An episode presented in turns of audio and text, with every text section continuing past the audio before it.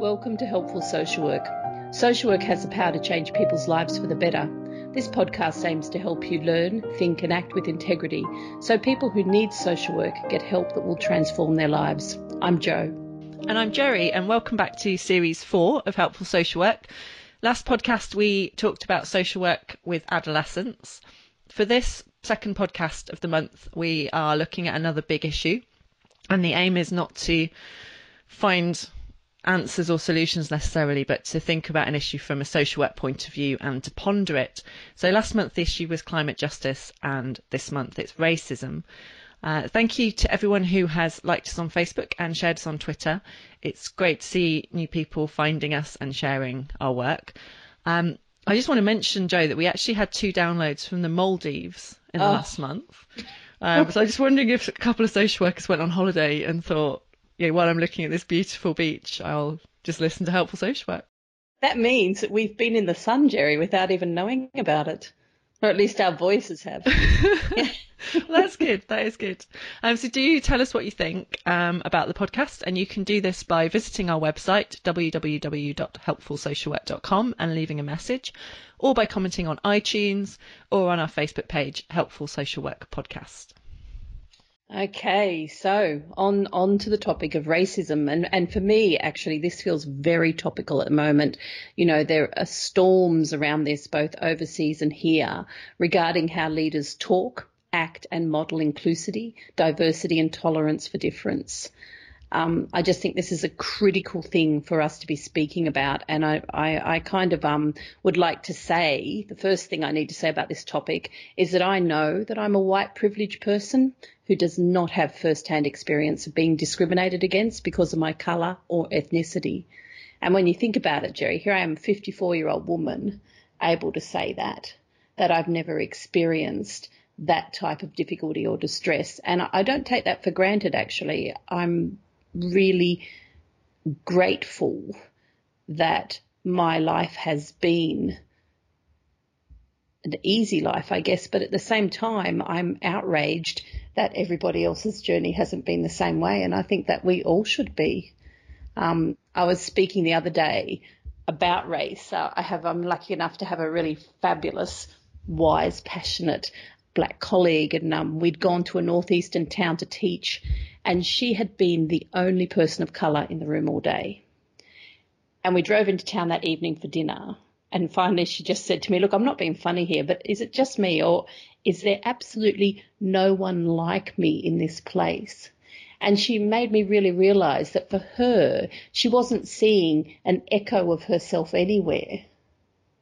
You know, and we stayed in the town, we walked about, we went to Evensong, we had dinner, and in the end we counted 9 people of colour for the whole 2 days we were there. And it really got us talking to what it feels like to feel so different from everybody else, and to feel like your experience or the way you are is not being reflected anywhere. Yeah, and I think that issue of not experiencing discrimination in that way, or that feeling of difference, is a real problem, and it does give us as white people quite often a real break on talking about this, and inevitably through this podcast and any time that we talk about racism we will get things wrong.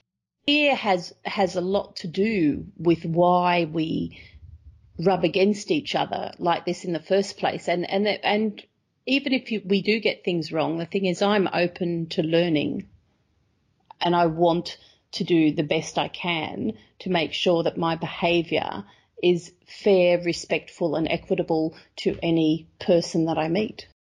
And we're only going to be able to do that if we actually talk about the things that might get in our way. Yeah, so we shouldn't respond to our, ignorance or concern about getting things wrong with not saying anything. We need to learn and talk and listen. Yep. I think that's exactly right. And I've been thinking heaps about why are humans so sensitive to difference, and why do we identify so strongly with people whom we perceive superficially to be the same as us.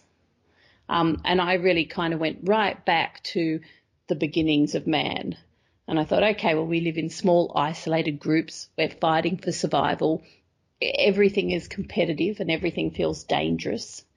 And our primitive thinking system really learnt to equate different with dangerous, I think. And visual difference is one of the easiest things to be scared about. And we know that from nature, you know, plants that have red berries and things like that are often a warning sign not to eat, blah, blah, blah. You know, but this was all really a long time ago. And since then we've moved into larger and larger groups. But we're still identifying ourselves by a set of sub-characteristics which have to do with who we belong to, who claims us, who we fight for. And as that immediate threat dissipated so long ago, it became more and more about power, I think. Just wanting to have to protect your position, and entrench it for your own, for the group that you want to promote power for. I think it might be worth just thinking about what the definition of racism is. And I had a look at the Collins Dictionary, and it's both an kind of abstract noun, that is to say it's an idea. Racism is the belief that people of some races are inferior to others and a behaviour that results from that belief. And it's also a noun of two kinds. One is that it's the belief that races have distinctive cultural characteristics, and that endows some races with superiority or inferiority. And that's been obviously completely disabused by research. And it's also defined as an abusive or aggressive behaviour towards members of another race on the basis of such a belief. So it's this, at its heart, it's this idea that races are different. People are not all people. Some people are different kinds of people, which is false. And it's also then ascribing some groups more... superior position, more power, more entitlement, privileging them over others and undermining others. And so it's really about, ultimately it comes out as preferential treatment to the people you like, your own race, culture, people you ascribe yourself as belonging to, really.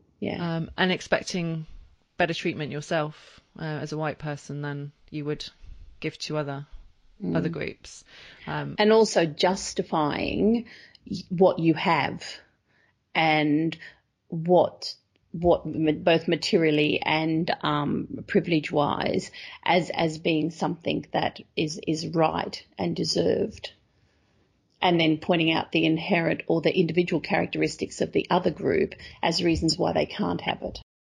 And in British law, race is a protected characteristic of the Equality Act. So that means you can't be treated unfairly, you can't be discriminated against because of your race. And it protects you from discrimination. The Equality Act protects you from discrimination by employers, organisations that provide goods or services, health and care providers, which includes all social workers, housing associations and other kind of housing providers, and education and transport and public bodies. And it's interesting, you're not allowed to be treated with discrimination because of race, and you're also not allowed to be treated unfairly because someone thinks you belong to a group with protected characteristics. And the law is a redress against poor treatment, isn't it, as well as a statement of rights, but it doesn't guarantee it. You're right. People still have to then. You have to act on it, don't you? You have to have support to act on it. And I guess I was wondering how many social workers have been involved in helping people use this act was what I was thinking about, you know. Certainly we should all be aware of the Equality Act or the equivalent in our own jurisdiction, But also really fundamentally, our social work ethics are absolutely opposed to racism. So within the Code of Ethics, the definition of social work itself says that principles of social justice, human rights and respect for diversities are central. And then in the Code of Ethics, it talks about social work being based on respect for the inherent worth and dignity of all people, as expressed in the UN Declaration of Human Rights, which we've talked about in another podcast, and that we have a responsibility to promote social justice, not just with the people we work with, but also in relation to society generally.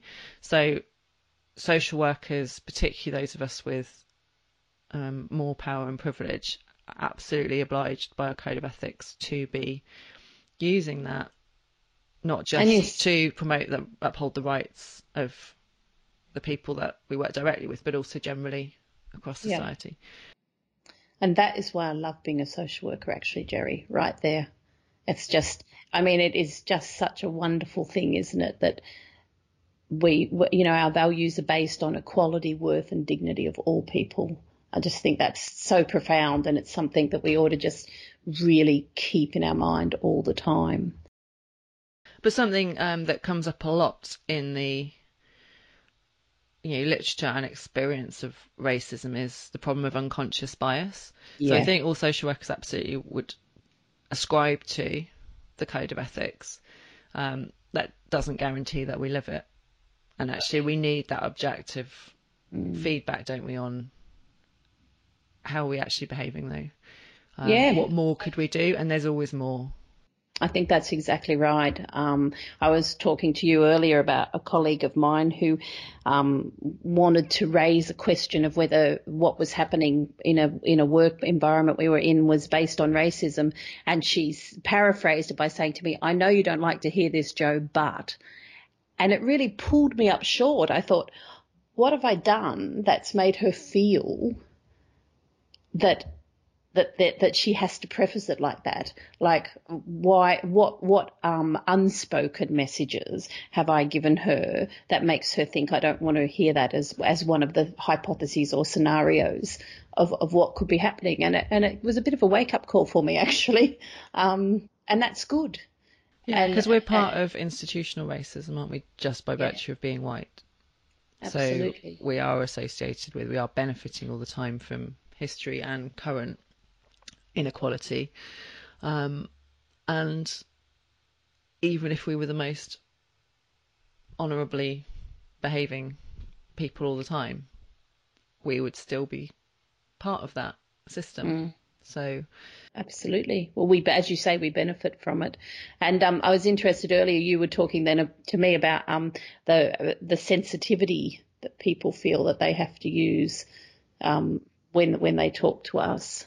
Yeah, I think a lot of people probably have read Why I'm No Longer Talking to White People About Race, which is Rennie Edo-Lodge's book, and it talks about the difficulty of talking to people who not just have an emotional disconnect, as is described, but also that don't really want to hear it or find it painful to hear it. And so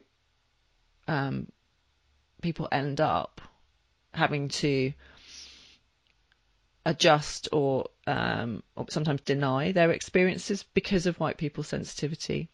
And so it's not just about being aware of the experience of people of racism, but also being aware of our own experience of white privilege. And there's a really good site that I've mentioned before called Freeda, F-R-E-D-A, which is based at Plymouth University, which is about race and equality and diversity, and talks about the need to look at white internalised attitudes and socially constructed privilege, and not just be focusing on black individuals or groups, because that positions the black groups as the problem or the issue or the thing that needs looking at, and ignores the fact that white people also are part of this. It's almost like it's something that's happening there that we need to sort out, rather than something that's happening within us. You know, that there's a privilege that we need to address. Yeah, and I guess that's because we don't see privilege as necessarily a problem, do we? Because we're experiencing it. Well, it's like the very, very simple thing of, you know, if I'm describing myself, I don't tend to describe myself as white. No. But I would describe someone in an ethnic minority group, or black, a minority ethnic group, potentially by their race. So it's almost like white is neutral. It's not, of course. I just want to talk about some of the evidence around the impact of racism. You know, we can talk more, Ben, about the social work response.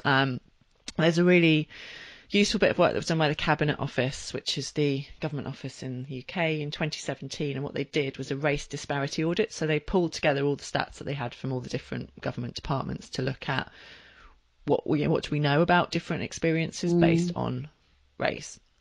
And found that there's disparities between ethnic groups in all areas of life that are affected by public organisations, and some are more pronounced than others or have a greater impact on opportunity and quality of life. And so the context is that the UK has become more ethnically diverse. So in 2001, in the census, we had 87.4% of people identifying as white British, and that had gone down to 80.5% in 2011, which is quite a big change, really. Lots of different backgrounds, lots of mixed backgrounds. And what they did was they looked at what's the difference between different groups. And it's not as simple as white people always do better, of course. But it is important to think about. The main message that I got from looking at this race disparity audit is that we need to look at race and ethnicity always, because it is significant. So, for example, Asian and black households and those in the other ethnic group are more likely to be poor and more likely to be in persistent poverty. Households of Bangladeshi, Pakistani, black, mixed and other backgrounds more likely to receive income-related benefits and tax credits. And the ethnic minority population is more likely to live in areas of deprivation. Some pupils in minority ethnic groups are doing better than white British pupils at school. But, for example, pupils from Gypsy, Roma or an Irish traveller background or black ethnic group were doing less well than white pupils. And there's difference in employment rates. There's difference in the kind of occupation that people can do and the amount of money they get. There's big differences in home ownership, which I think is really significant given how much of people's income goes on housing. Home ownership's much lower among African, Arab and mixed white and black African households. And private renting is higher, which is problematic. Really big differences in the police in terms of the level of confidence that, say, for, black minority ethnic groups would have of the police. There's difference in, as we know as social workers, in the response of the judiciary. So the custodial sentence length is on average shorter for white offenders consistently. Black and Asian offenders receive longer average custodial sentence lengths. We don't know what the contextual factors are to that, of course, from this bit of work. And again, in mental health services, black women were most likely to have experienced a common mental disorder such as anxiety or depression, and black men were the most likely to have experienced a psychotic disorder.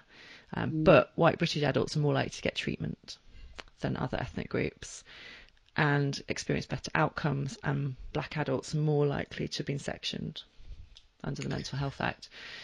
So we've just got to be aware of this, haven't we? Because these are things that are not explicable without thinking about racism and the impact of race on people's responses.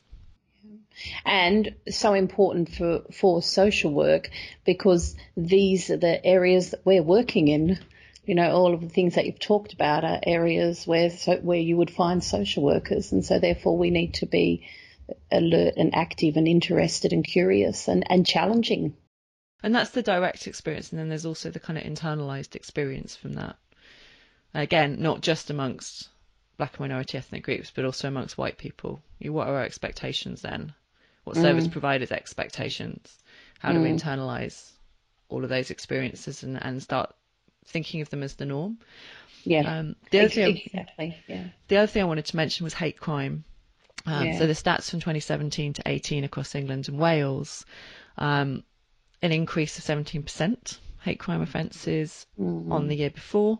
Partly due to better recording, but 71,251 race hate crimes and 8,336 religious hate crimes. Now, that's just the recorded stuff, isn't it? So that's exactly right. And that's really important to remember, because there'll be so many more people experiencing things who never report it. And for me, this, when I think about all of this, for me, it just goes back to how we respond as groups when we perceive that resources are limited or our power or our stuff is under threat, you know, and there's been a real irresponsible dialogue occurring, I think, you know, on the worldwide stage around why some people are experiencing less now. So, you know, resources are tightening up, things are becoming more difficult, and people look for people to blame. And I do think that there has been a real scapegoating of migrants. There has been a real scapegoating of people who are different. Yeah, and people do look for someone to blame, but also people entrench their privilege by blaming groups that they want to stay, have continue to have power over. Yeah, absolutely. But what I guess what I'm saying is I do think that the media and social media and politicians have to have a good hard look at the permissions that they have given people to carry out these types of crimes and the way that they can feel justified in doing that, because I do think those permissions have been given. And one of the responses to myth and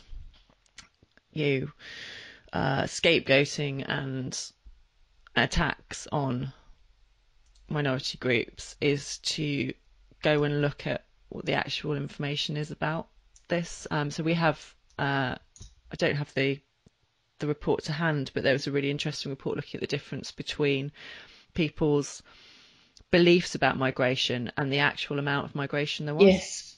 And they're wildly different. Yeah, they really are. Similarly, looking at, there's other work that's been done about how many migrants, which is I think generally defined as people who weren't born in a country, so that would include my own mother who's from Ireland. It includes me. So how many, what proportion of the population we believe are migrants and what proportion actually is, and it's really, again, really different. You know, we're far out. The majority of the population believe that there's much more migration, many more migrants living here, many more refugees, many more asylum seekers than there actually are. But we do have to address the fact that if we want to be a welcoming place, it takes resource and time and effort to support inclusion, and it requires additional services to make sure that those groups have a good quality of life, and we don't put pressure on, again, we tend to put pressure on the poorer, more deprived places, and then wonder why people feel threatened.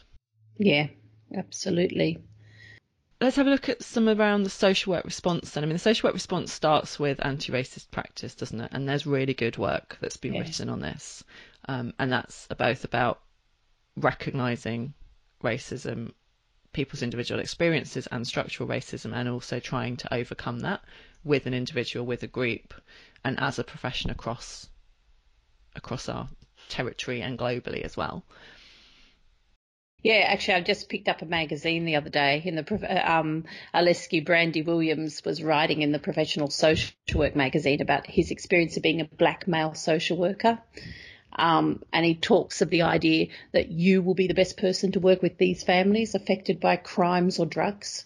So, you know, this kind of idea that because he's black, he obviously must have some experience of crimes and drugs. So he's going to be the best to work with this family. And this really narrow stereotyping that can leave a young professional working on a really narrow range of cases with a negative presumption of his own experience or background being projected upon him. You know, he also raised issues of higher levels of scrutiny, saying that, you know, young black social workers male social workers experienced higher levels of scrutiny from management than their white counterparts, a real lack of training and support, coping with the label of being a sellout by those who've experienced social work as oppressive and racist. And then the belief that the black male social worker must have experienced some level of trauma in their life or upbringing that brought them into social work, which you can experience as a social worker anyway, but this was like, you know, a flat out presumption that that's the only reason that you would come into social work. And he talked about the need for there to be role models in management and really good access to training and support for those to take on those management roles. And it always feels to me actually like there's a real case in social work for us to be positively discriminating and making sure that the people whom are working in the field are as diverse and have as many different viewpoints and experiences and voices and perspectives as possible. You know, we really want difference. Difference is the birthplace of new ideas, of challenge and variety. And social work is a place where we need to be leading that way. You know, if we're to continue to adapt and thrive as a profession that has a legitimate role in shaping and challenging society, then we're going to need all the voices, experiences, perspectives and beliefs in the mix. Yeah, something we're working on a lot in the Association of Social Workers at the moment in BASWA, because we have an equality, diversity and inclusion strategy. And one of the things that's really pointing to is the need for visible representation of membership, and our client base in social work is very diverse in terms of race, our workforces as well, and that peters out as you get into the higher management, which would include the BASWA board. So within the NHS there's a race equality standard, which includes it's a range of criteria that they monitor really closely across the NHS. It includes the proportion of board members from black and minority ethnic groups in each NHS trust, and it also includes experience of racism, the likelihood of being promoted, the likelihood of experiencing bullying, those kind of things. So it's really important, isn't it, that we set ourselves measurable goals to change this and to accelerate the change. Absolutely. And I see here too that there was a workforce review. The Adult Principal Social Worker Network in 2017 looked at leadership in local authorities, adult social services, and didn't get response from every local authority, but were able to look at around 750 senior leaders across local authorities, and 90.4% were white British. Yeah. So given that the workforce, the black and minority ethnic workforce, in the smallest, you know, at its smallest in any region is 17%, but it's 59% in some regions, you know, a 90% leadership of white British people is really out of whack. Yeah. Mm-hmm. There is lots of challenges for us just in, like, when you think about, because it's that idea, isn't it, of kind of sort your own backyard first.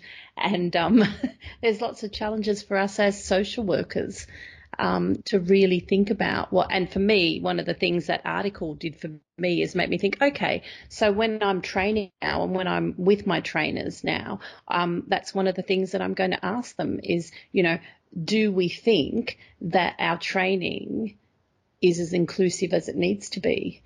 Are we paying attention to everyone who's in the room? Yeah, and I think having that curiosity and openness, not just to listen to other people's experiences, but to accept feedback yourself is really crucial. I was just at a workshop at the BASWA conference run by a group that provide training on how to work with gypsies and travellers. And they gave a really useful summary of some pointers to help you when you're working with that particular group who do experience an awful lot of discrimination. So the first thing is patience and consistency, being a person rather than an agency to people, having the time for them to get to know you, and that you know, being the sort of starting point for working well. Being aware of scepticism. So it says the only experience of visits from anybody official for many gypsies and travellers is to make a complaint or enforce an eviction.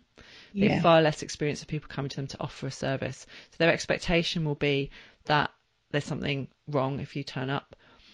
And that there's going to be some kind of catch. Yeah, and you need to build trust, and then you need to be clear about why you want to talk to them about something and how you'll use that information. Mm.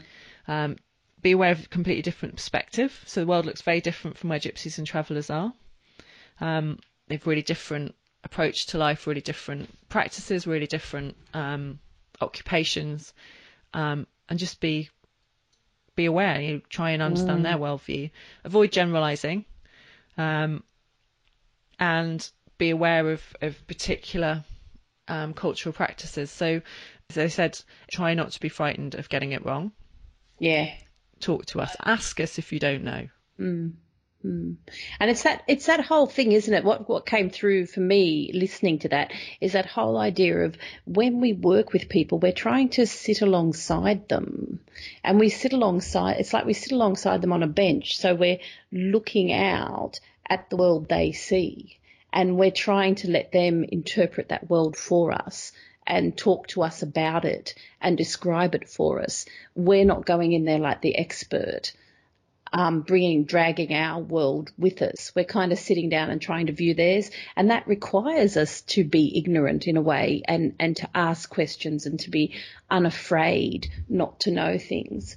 And I think that, as you say, is not common practice, because we want to come in as knowledgeable and authoritative too often, I think. And some of that's masking anxiety, isn't it? Of course.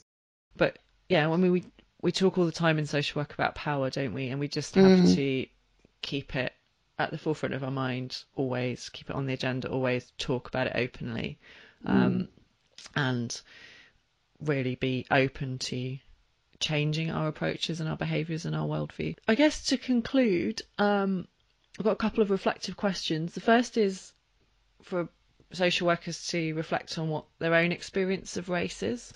And then the other big question is, what power do I have, and what power can I use, or what power can I ally with to change things?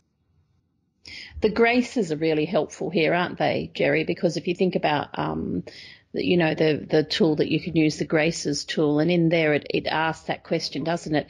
If I was a different gender or a different race or a different age or a different sexuality, would the same thing be happening to me as what's happening now? And that's quite a good question for a social worker, you know, to kind of keep asking themselves, would I be responding the same way if this person was? Yeah, so not just being aware of those really important characteristics, but also asking about their impact. Yes,